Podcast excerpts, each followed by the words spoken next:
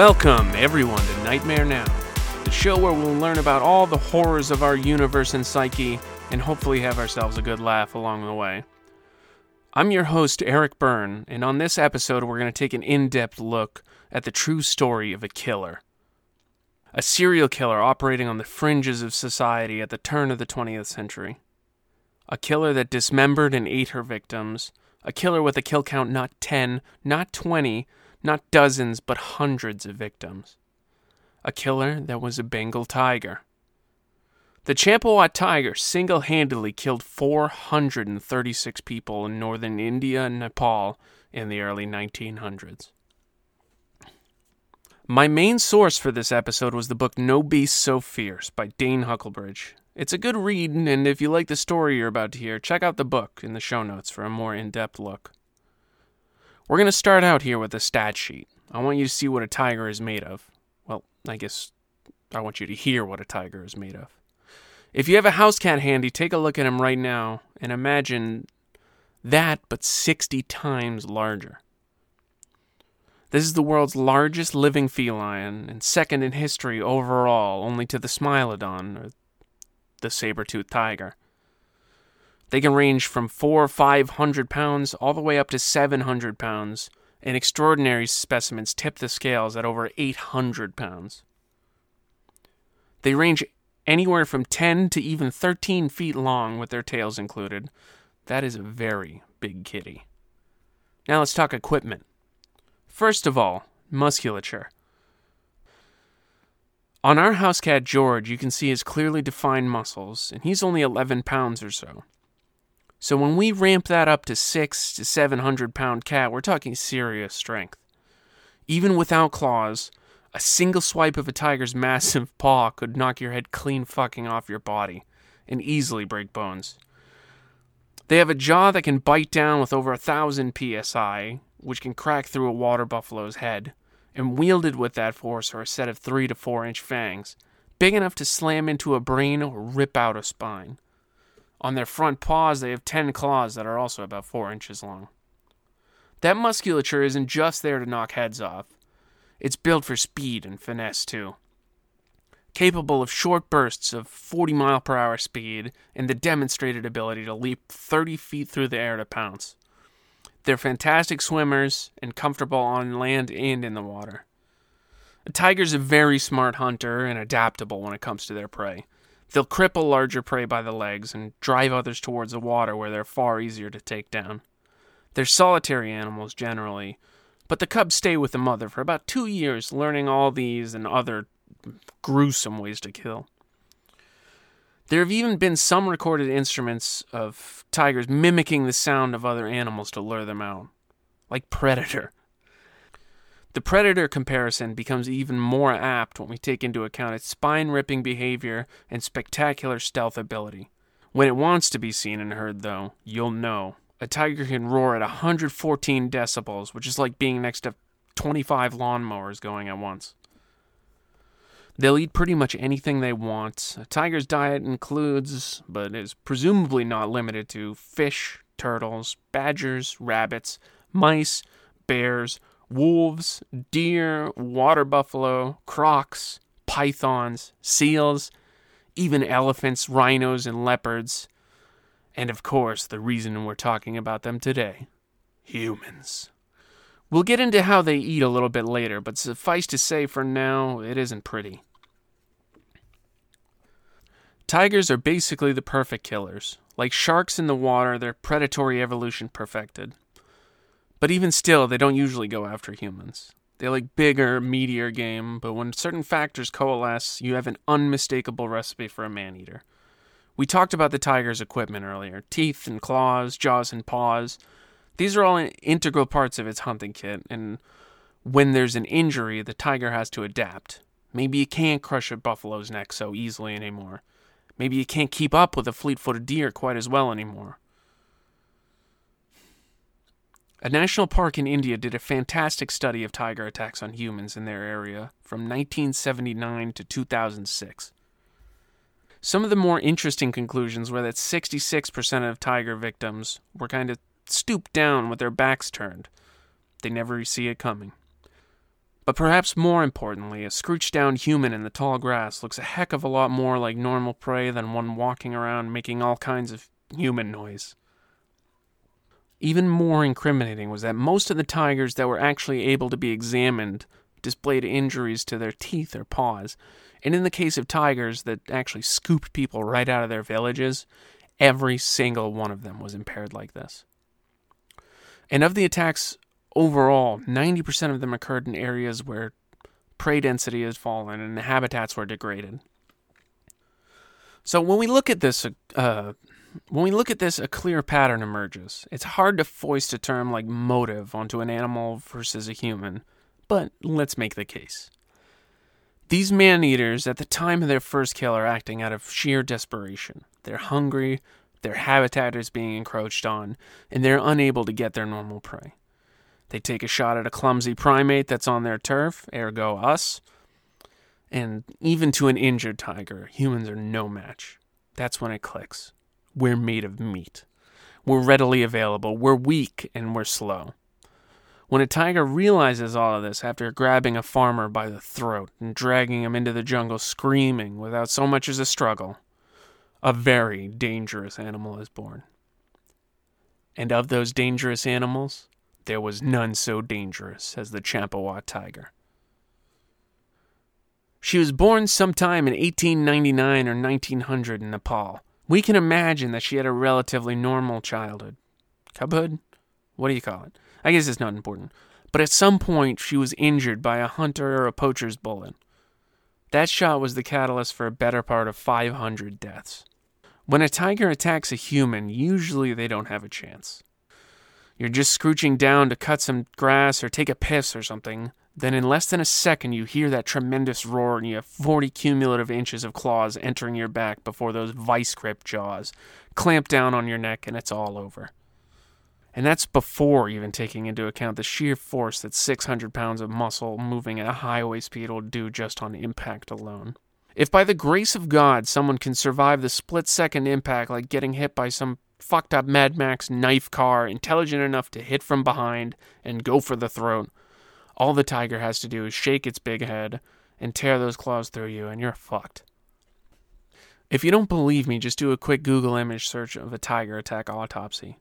The hole that one fang can put in a human neck is nightmare fuel. In the book, Huckelbridge sources a number of different, well documented tiger attacks in all sorts of scenarios. There's tigers that swim out and rip people out of a boat, tear people from trees, and literally burst through the walls of people's huts to drag them away screaming, like a goddamn pitcher of orange flavored, bloodthirsty nightmare Kool Aid. And a particularly brutal one where two young children watch their father get pounced on and ripped apart, dragged away into the jungle, recounting the story, having grown up fatherless. Speaking of growing up fatherless, I think it's time we looked at the other side of the arena. The hero, so to speak, of this story. A man named Edward James Corbett. This dude was a legend. We'll get to know him a little better over the course of the show, but let's start with the basics. He went by Jim Corbett, which is how I'll mostly be referring to him for the rest of the show. Jim was born the eighth child of 16 of Christopher William and Mary Jane Corbett in Nyan Natal in northern India in July of 1975. If I'm messing up the pronunciation of any of these places in India and Nepal, just please bear with me.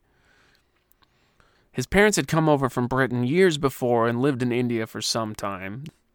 The book goes into a lot of great detail about his family history and the larger scope of the British presence in India during that time.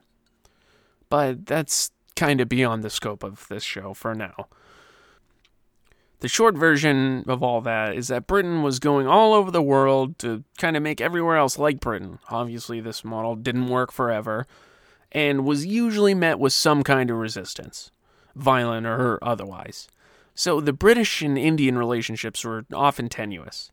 And with all that being said, growing up as a white kid in the jungle, you're going to have to take the hand you're dealt. Corbett did just that, going to school in the colony in the town they were at, and at the same time going out and befriending the locals to learn more about the amazing natural world around him. In this unique upbringing, he became kind of a missing link between the two cultures, where he could rub elbows and play cricket with the rich Brits, and the next day go out for a hunt with a village elder in the jungle. At six years old, his father died of a heart attack, so growing up with those connections to local men became even more important to forming the man he would become. His mentor gave him the first weapon and taught him everything he knew about tigers and the other wildlife of the jungle. At the time he first heard of the Champawat tiger, which it wasn't called that at the time, but that's not really important, he was working at a train station, likely sometime in 1903. A British friend of his told him rumors of a single tiger snatching people away in nearby Nepal. I'll throw a map in the show notes that gives a pretty good estimation about Jim and the tiger's movements over those few years.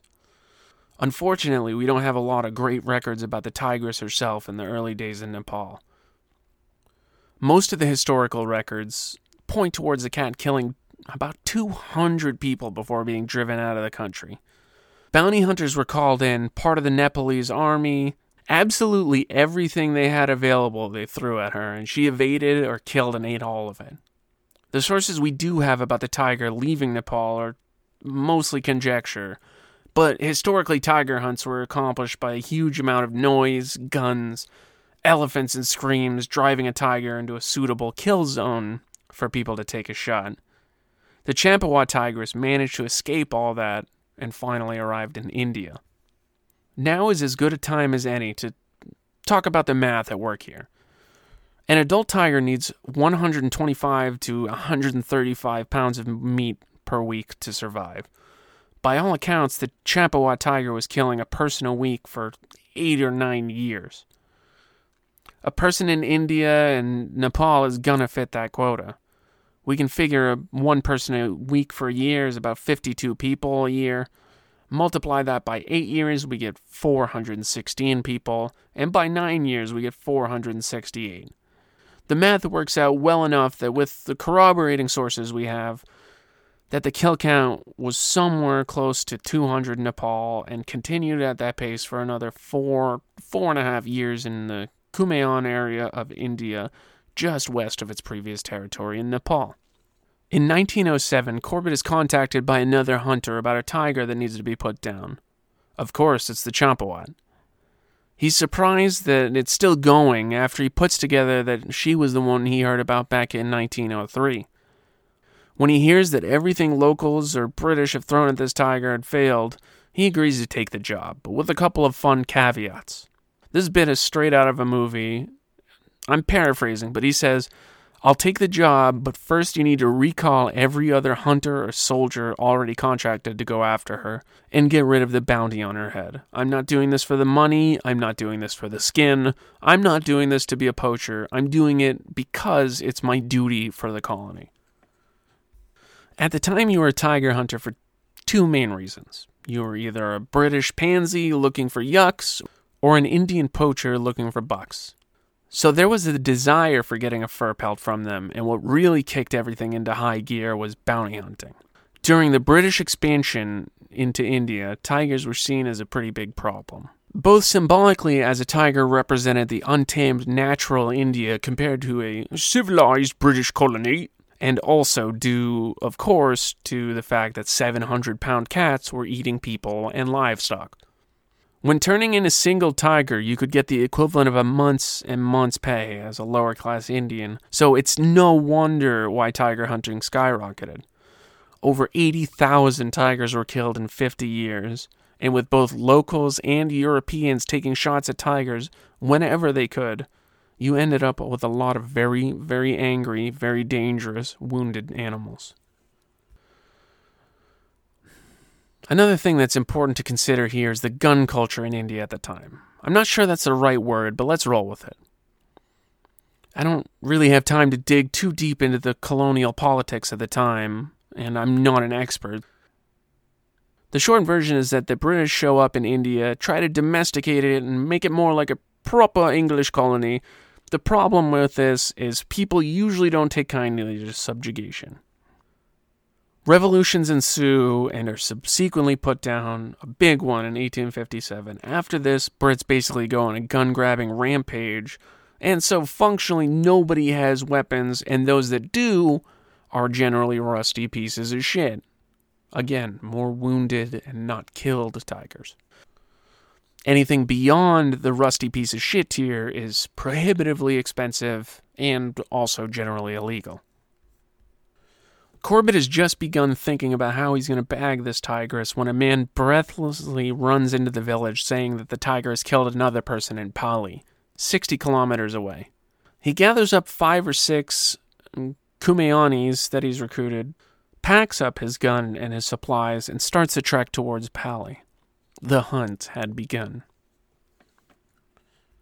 The group takes off towards Pali, and they are hoofing it big time. They carry their gear because, keep in mind, cars are a long way off at this point.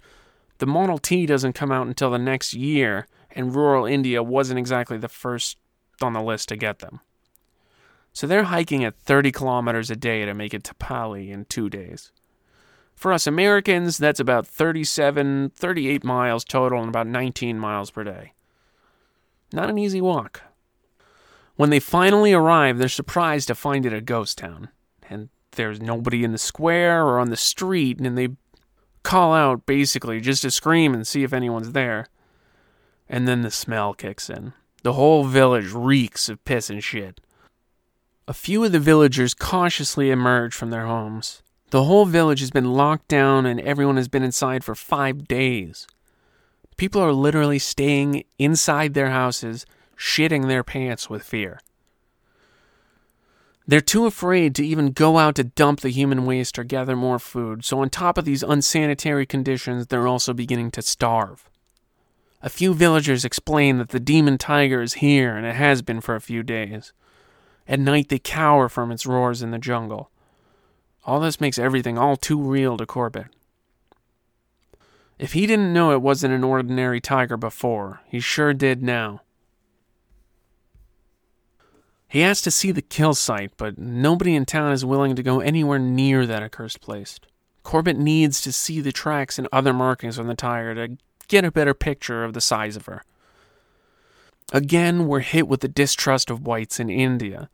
Even when Corbett can speak the language and grew up there, nobody is willing to risk going out to the kill site. They don't trust the outsider and they're scared for their lives. Corbett takes the message and decides he needs to earn their trust. So the first night he goes out alone and sits next to a tree, trying to keep watch all night. The tigers are kind of partial to the man made roads. It makes it easier than climbing through the jungle, and when you're eating people, what does it matter if you run into them, right? Corbett writes down in his book just how terrified he was sitting out there alone that night. He says he saw dozens of tigers behind the trees, along the side of the road, just tricks of the light. His teeth chatter from the terror and the cold, and eventually he falls asleep hunkered down under this tree. To him, it's a miracle he survives the night. The tiger was still, without a doubt, nearby, possibly even watching him that night. To me, it's a miracle he survived the night, too, especially considering the nighttime capabilities of a Bengal tiger. Their eyes have night vision six times more sensitive than our own, and their radar like ears can pick up the faintest sounds like a breath or even a heartbeat. Couple those with their big ass padded paws, and that makes them nearly silent as they walk. He wouldn't have stood a chance if she was hungry. So when he wakes up and comes back to the village the next morning, the villagers were impressed with his bravery or stupidity but still they refuse to take him to the kill site. He takes off into the bush with a few of his crew for a little while until he finds a few goral deer sitting up on a ridge. It's good eating. He readies his rifle and he fires. Bam!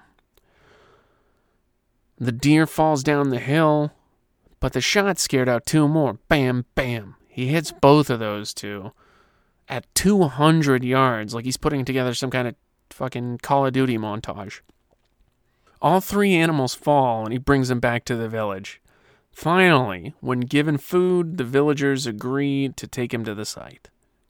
So one guy takes him and explains what happened. They were all out in the field, and this girl climbed up into the tree, and she got ripped out of it with such force that the skin from her hands was still clinging to the bark. Ugh. They followed the trail of dried blood and eventually made it to a clearing. This place looked worse than Carrie's prom night. There was blood everywhere, but no tiger. And even more disturbing, no body. At, at least not intact. Just a few scraps of flesh and bones that would have fit in a restaurant to go box. Fuck. Finally, though, he got a chance to look at the paw prints.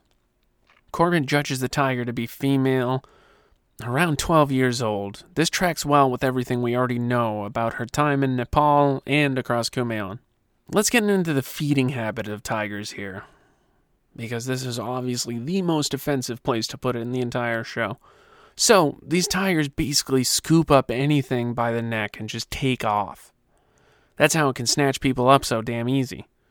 They can drag a 500 pound water buffalo around, so they can pick up an Indian woman like they're playing fetch. According to Google, the average Indian woman today is 5 feet tall and weighs 120 pounds. Tigers scoop up their prey and find a nice secluded location to basically gorge themselves for a few days. Once it's in a suitable locale, they'll just start chomping and ripping away the meat, starting with the butt. They'll eat for an hour or so, then just lounge until they're hungry again. Is this the right script? Is this my Saturday plans or is this the tiger? They'll re- They will repeat this cycle until everything edible is consumed. The place is going to look like the set of the thing, just a few shards of bone and a lot of blood. They have sandpaper like tongues to strip away the flesh, and several different types of teeth to help tear apart meat and consume everything. A starving tiger can eat a cow in about four days, so estimating the time to eat a person puts it in the neighborhood of two to three days. When they're done, they just leave behind this crime scene and go somewhere else to hunt for the next meal. When they take off like this, they can be extremely difficult to track over such a huge territory. Tigers in their territory move in a constant patrol while they hunt. After the whole process I just described takes place, the tiger moves to a new location and it repeats. Realizing this, the village people weren't able to track it per se, but were sort of able to tell when it was in the area, mostly because one of them would get carried off into the night screaming. When this occurred, the whole village would lock down until the tiger moved to a new location. This this kind of patrol certainly contributed to the tigress's colossal kill count yeah, there's this hugely delayed response when a tiger attacks someone. Nobody really has guns due to the uprisings I talked about earlier, and uh, most notably the one in 1857. So they have to send some dude over on foot to a place with the British government. And getting the wheels of government moving in order to even dispute a goddamn parking ticket, even today, is nearly impossible. So setting up a bounty and hiring a hunter contractor to go after it will take like a week. By the time the hunter gets over there, there's nothing left but splotches of blood and little bits of bone, and the tiger's 30 miles away to do it again. If you thought herding cats was hard, imagine trying to do it with government assistance, and the cats are 700 pound killing machines. Back to our story. When they bring home what's left of this girl, they ask around to see where the tiger is now or where it may be headed. Nobody really knows, but the consensus is that it's going back to the Champawat village. The tiger operates in a huge swath of land all around Kumaon, and Kumaon itself is about the size of Wyoming. The Champawat tiger was responsible for 95% of the tiger fatalities in that region at that time but the nexus of deaths and the sightings was right there in the village of Champawat. So the group packs up and gets ready to hike to Champawat. I really hope I'm saying Champawat right, but uh, it's kind of fun to say. Jim Corbett arrives in Champawat on May 9th, 1907, with his Kumaoni buddies, plus one or two extra guys from Pali, brave enough to try to end this reign of terror. In Corbett's memoir, he makes an interesting note about the Tahsildar who, from what I can understand, is some sort of village elder, caretaker like figure. This isn't a local Indian politics podcast, so sue me. He makes a note about how the guy was going to spend the night at his bungalow, and then he just says screw it and walks home in the last minute. I've done my fair share of long walks home at night, but This is a time and place where any average dude is afraid to walk the streets without a group of at least five people, just in case one of them gets attacked and carried off. This dude just pieces out and walks four miles home alone in the dark. When the guy leaves, Corbett falls asleep and he spends the night basically having nightmares of getting ripped apart by a tiger and barely sleeps a wink. And after all the research I did on tigers, I really can't say I blame him.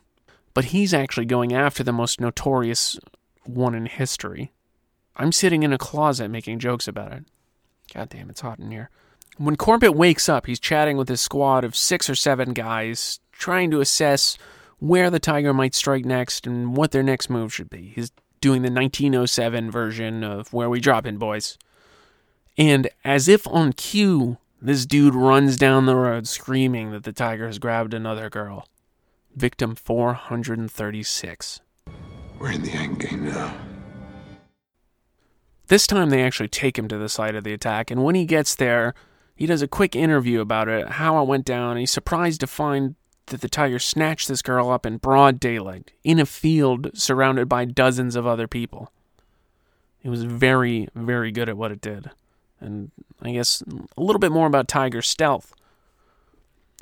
A tiger is able to conceal itself in knee high grass, approach almost without sound because of those big ass paws we talked about earlier, and jump out with ludicrous speed. They're well camouflaged. You might think that orange isn't a great camo color, but look at uh, today's hunters. They all wear bright orange tree camo because prey animals don't see it.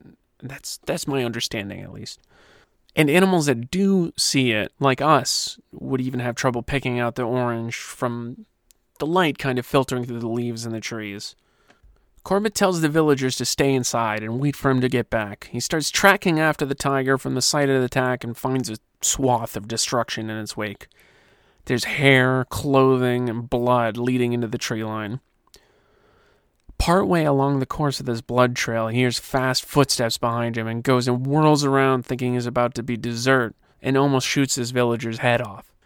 Luckily, he doesn't unload his weapon on this poor bastard, and the guy explains he's here to help because he is one of the only guys in town that actually has a gun.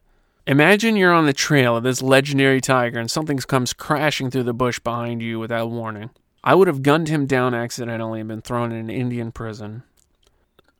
The problem is this dude is an oaf. He's loud and he doesn't know anything about hunting, so he's more of a liability. So Corbett makes this guy climb up on top of a tree and just sit there until he gets back. He can't send him back because then the guy would have to go back alone and could likely get mauled by a tiger. So that's that's just a little bit of the story that's so fucking funny to me. After leaving that guy up on top of the tree, he finds the tiger's feeding zone and oh boy, it's a doozy. From his own words.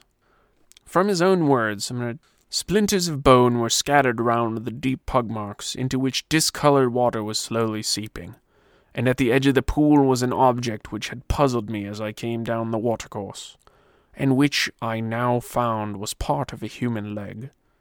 In all the subsequent years I have hunted man eaters. I have not seen anything as pitiful as that young comely leg, bitten off a little below the knee, as clean as though severed by the stroke of an axe out of which warm blood was trickling. Jesus. So, for the record, the pug marks are, are the tiger tracks. While he kneels down to inspect the carnage, he hears a growl and in a split second whips around and fires off both barrels of his weapon. This is it. That tiger is fucking here. In his haste, he misses both shots, but the gun blast sound alone is enough to give the tiger momentary pause. It dashes off its collision course, drops the body of the girl, and lets out a colossal roar. And that is where we'll pick up next episode. I'm just kidding, folks. I wouldn't do that to you. We had a whole story to finish here. The tiger roars and then picks up the body again and takes off with her in her teeth. And Jim follows right after it, even though he's only got one bullet left. But a person isn't going to keep pace with the tiger under pretty much any circumstance, and after a few hours, the trail goes cold, and night begins to fall. If you're taking your chances with a single bullet with a murder tiger from hell, you're brave. If you're doing it at night, you're stupid. He goes back to grab the villager off his tree that he's still sitting on. While this stooge comes down from the tree, he looks out at the valley. Jim knows that almost being the tiger's next meal and hopelessly trying to keep up with it through the undergrowth is not a winning strategy, and would end up either with him being ripped apart by the tiger or losing it in the night as it goes off to its next victim, which could be dozens of miles away. It has to be here, and it has to be tomorrow. In the movie of this I direct, once that fat podcast money comes rolling in, this is where I put the heist scene where they show everyone laying down the blueprints and also cut to each part of it as it's being planned. I can't remember if that's Ocean's 11 thing or Usual Suspects or what. I, it's not important. I'll fix the movie trivia when we do a bank robber episode or something. This is where Corbett gets his crew together. All he has to do is convince a bunch of people that have already had their fair share of horrors come directly from Britain and people so fucking scared they won't even leave their house to take a shit when the tiger is around to join up and help Jim Corbett the Whitey. Easy, right? He asks his guide in town, the Tahsildar, to help rally the troops, so to speak, and heads to bed. The next morning, he sets up, hoping to get a few hundred people to help bring down this beast. This is Beowulf's assault on the Grendel's lair. This is going after Smaug. This is Ahab's white whale. This is the stuff of legends. And nobody shows up. Then at 10 a.m., his buddy the Tahsildar from the village shows up with that oath from the other day. It's a nice gesture, but it's not enough to slay the beast by any stretch. 20 minutes pass and two or three more show up. Then a few more, five here and three more there. And by noon, almost 300 people have shown up. Many of them had illegal guns, and the elders in the village hinted that nobody would care about the guns just this once. So they've put together this literal ragtag army of farmers and craftsmen wielding old guns, sticks, makeshift spears, wood axes, basically anything they can pick up. Corbett meets one lunatic with a hammer that had two sons and his wife eaten by this thing. This is like a Les Mis style moment where the people rise to fight up against tyranny, the tyranny of nature. And I I want to take a minute to reiterate that this is a 100% true story. It's unbelievable. So the tiger is somewhere down in a nearby gorge feeding on that poor 436th victim. There's only one way out of the gorge, short of climbing the ridges on three sides. And the team lines up equidistantly all along the top of the ridge. And Corbett and the Tahsildar from town hide alone at the mouth of the gorge with their guns ready. All was set up for Corbett to give a signal for everyone around the ridge to just start making a fuckload of noise from all three sides, throw rocks down, and just generally cause disturbances to flush her out to where Corbett was waiting. There was just one problem. You guys remember that scene in Lord of the Rings where the one eyed dude accidentally shoots the orc too early and fucks up the whole siege? That happens. That happens and the people on the ridge get antsy and someone blasts off a gun prematurely and everyone else is like fuck it i guess we're starting and follows suit. The problem is corbett and the tahsildar aren't even in place yet. He has to run 500 feet to get to his planned position and the tiger comes careening out of the forest like a fucking bat out of hell. There's no time and there's just a split second of realization likely from both the tiger and corbett that only one of them is getting out of this alive but he hesitates. The Tahsildar doesn't and takes a shot with his piece of shit shotgun and misses wide. The panic messes up Corbett's shot as well, and it's just enough to throw the tiger off, and she runs back into the gorge towards all the people that are shittily armed and don't know how to deal with a tiger. They messed up their one chance, and it could get bad and then a stroke of luck. The people up on the ridge, however, well out of the sight of any of this behind the trees, hear the gunshot and they all assume Corbett shot the tiger. They shoot off their guns into the air and start cheering. This second wave of sound is enough to give the operation a second chance. The tiger hears all this extra noise. The tiger runs back out from the gorge where Corbett is waiting. Corbett sees the tiger fly out of the gorge and raises his rifle and fires off a shot that actually hits her back flank. She twists in rage and agony and turns to face him in charge. He fires again and hits her in the shoulder. I assume after that he was probably shitting his pants. Jim Corbett carries a double barrel rifle. And since childhood, he has a habit of carrying exactly three bullets with him. He's already shot his three bullets. He's got no bullets left. He's got a very fucking angry, man eating tiger, and she isn't down for the count yet. He has one shot, one insane chance of survival. He has to run back to the Tahsildar to get his gun. He makes the breathless dash, and in doing so, the tiger finally sees what all the searing pain she's experiencing is from. Zeroed in on Corbett, she charges. His partner from the village must have had his eyes go wide from shock as it dawns on him what Jim is doing. Corbett is gesturing for him to throw the shotgun to him while he runs by. He tosses the shotgun into the air, disarming himself and that gun must have hung into the air for what seemed like an eternity in that split second. Corbett catches the shotgun and whirls around with the tiger 20 feet from him, ready to leap, moving at 40 miles per hour. He raises the shotgun and. The Champawat tiger is dead at his feet. Upon investigation of the body, they could see the cause. The cause of all the mayhem, all the carnage, of all the literally ripped apart families, all the fear, all of it. The tigress's teeth were wrecked long ago, one fang taken clean off and another broken in half. She was unable to hunt her usual prey. It was some unknowing hunter that had done this to her and set her on this path. Nature isn't evil. In the village, people celebrated. They were finally free from the grip of fear.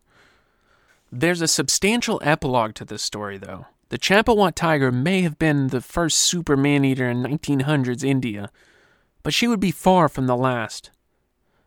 The conditions of habitat destruction, colonial encroachment, industrialization, poaching, and all that weren't going anywhere anytime soon and many more tigers and leopards claimed many more lives. Some estimates put the toll at close to a million people over the last 500 years or so. Jim Corbett himself went on to hunt a few more of these notable man eaters, including a leopard that had at least 129 confirmed kills. He went on to publish his memoirs and several other books about his time in the Indian jungle, and those all sold fantastically well.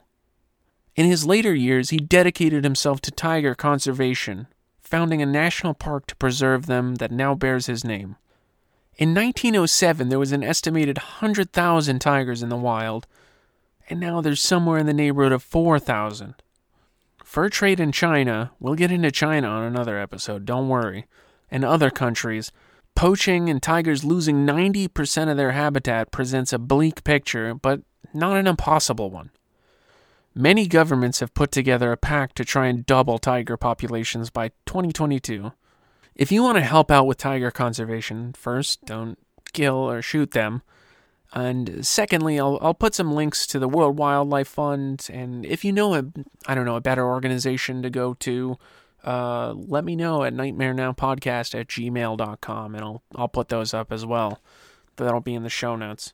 Again, my name is Erik Byrne, and my email here is nightmarenowpodcast at gmail.com. If you have questions or comments, I'll do my best to address them on the show or get back to you somehow.